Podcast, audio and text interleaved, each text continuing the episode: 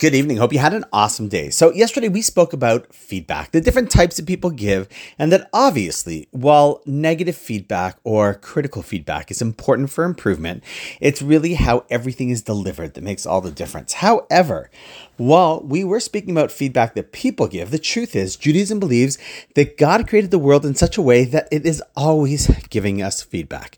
See, one of the key aspects of our lives is to grow to our potential, to become the best versions of our souls and achieve the purpose that we are put on earth for. However, growth and knowing what to do is difficult and often confusing. Often we feel like, you know what, if God could just tell us what he wants from us or where we're meant to grow, then it would make it much easier. But in fact, that is where the world comes comes in. See, the reality is that Judaism believes that God does help direct us in this endeavor, and that is by sending us whatever He sends us in life.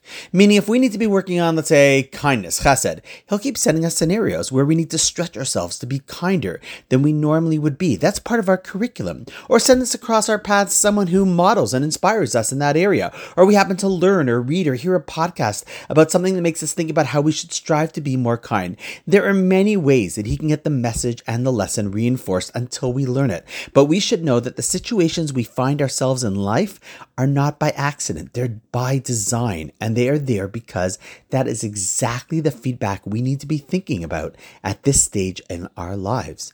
Even the difficulties or the difficult people we interact with are also there because it's part of our growth program.